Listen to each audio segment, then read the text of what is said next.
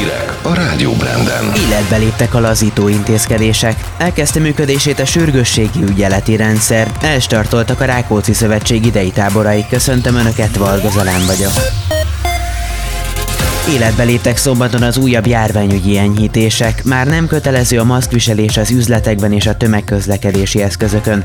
Védettségi igazolvány nélkül lehet szállodába, fürdőbe, moziba vagy étterembe menni, miután a beoltottak száma meghaladta az 5,5 milliót. További változás, hogy magárendezvények esetén az eddigi 50 fős létszámkorlátozás 100 főre, a lakodalom esetén 200-ról 400 főre emelkedik. Tömegrendezvényeken azonban marad a létszámkorlátozás, és ezeket továbbra is csak védettségi igazolványjal lehet látogatni. Országszerte oltottak vasárnap is a kórházakban, főleg fiatalok kaptak vakcinát, de folytatódott a második körös oltás is. Mint már említettem, pénteken elérte az 5,5 milliót a beoltottak száma, így újabb enyhítések léptek életbe, viszont az egészségügyi és szociális intézményekben továbbra is maszkot kell hordani. A szakemberek mindenkit továbbra is óvatosságra intenek, mert egyre több országban terjed az új Delta vírus variáns, ami akár még a nyáron elindíthat egy járványhullámot. Elsőként Hajdú-Bihar megyében kezdte meg működését az Országos Mentőszolgálat sürgősségi ügyeleti rendszere. Az eddig csatlakozott 18 telephelyen speciális járművel és felszereléssel magasan képzett szakemberekkel indult az ügyeleti szolgálat. Ez azt jelenti, hogy átveszik a házi orvosoktól a sürgősségi ügyeleti ellátást, amivel gyorsítják és javítják a betegellátást. A tervek szerint jövőre már az egész országban a mentőszolgálathoz tartozik majd a sürgősségi ügyelet. Fél idejéhez érkezett a nyugati pályaudvar felújítása. A július 17-ig tartó egy hónapos átfogó karbantartása során kicserélik a váltókat, új vágányokat építenek, újra aszfaltozzák a peronokat, megújul a felső vezetékhálózat és az utastájékoztatás is.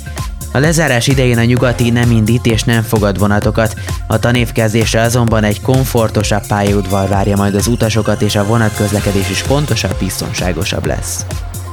Több megyében működő droghálózatot számoltak fel a készeléti rendőrség pécsi nyomozói. Két korábbi ügy aktáit egyesítették, a dílerek beszerzési forrása ugyanahoz a körhöz tartozott. Egy siklós környéki és egy budakeszi rajtaütés után a napokban újabb három terjesztőt vettek őrizetbe a fővárosban és Kistarcsán. A házkutatásokon mintegy 40 millió forint fekete piaci értékű kábítószert is lefoglaltak. Megkezdődtek a Rákóczi Szövetség idei táborai. Az első turnus hétvégén érkezett a felújított Sátoraljaújhelyi táborhelyre. 16 féle tematikus tábor közül lehet válogatni. Baján például anyanyelvi, Székesfehérváron szíjátszó, Orfűn, Nyéklátházán pedig vitorlás táborokba várják a fiatalokat. Idén 5000 diák nyaralhat a Rákóczi Szövetség támogatásával. Hétfőn változóan felhős napos idő várható, a legtöbb napsütés keleten lesz. Helyenként záporok, északkeleten egy-egy zivatar is kialakulhat. Többfelé megélénkül az északnyugati szél, hajnalban 12-19, délután 27-32 fok várható. Kedden még több napsütés várható, és ismét visszatér a kánikula. A szerkesztőt Varga Zalent hallották, köszönöm a figyelmüket.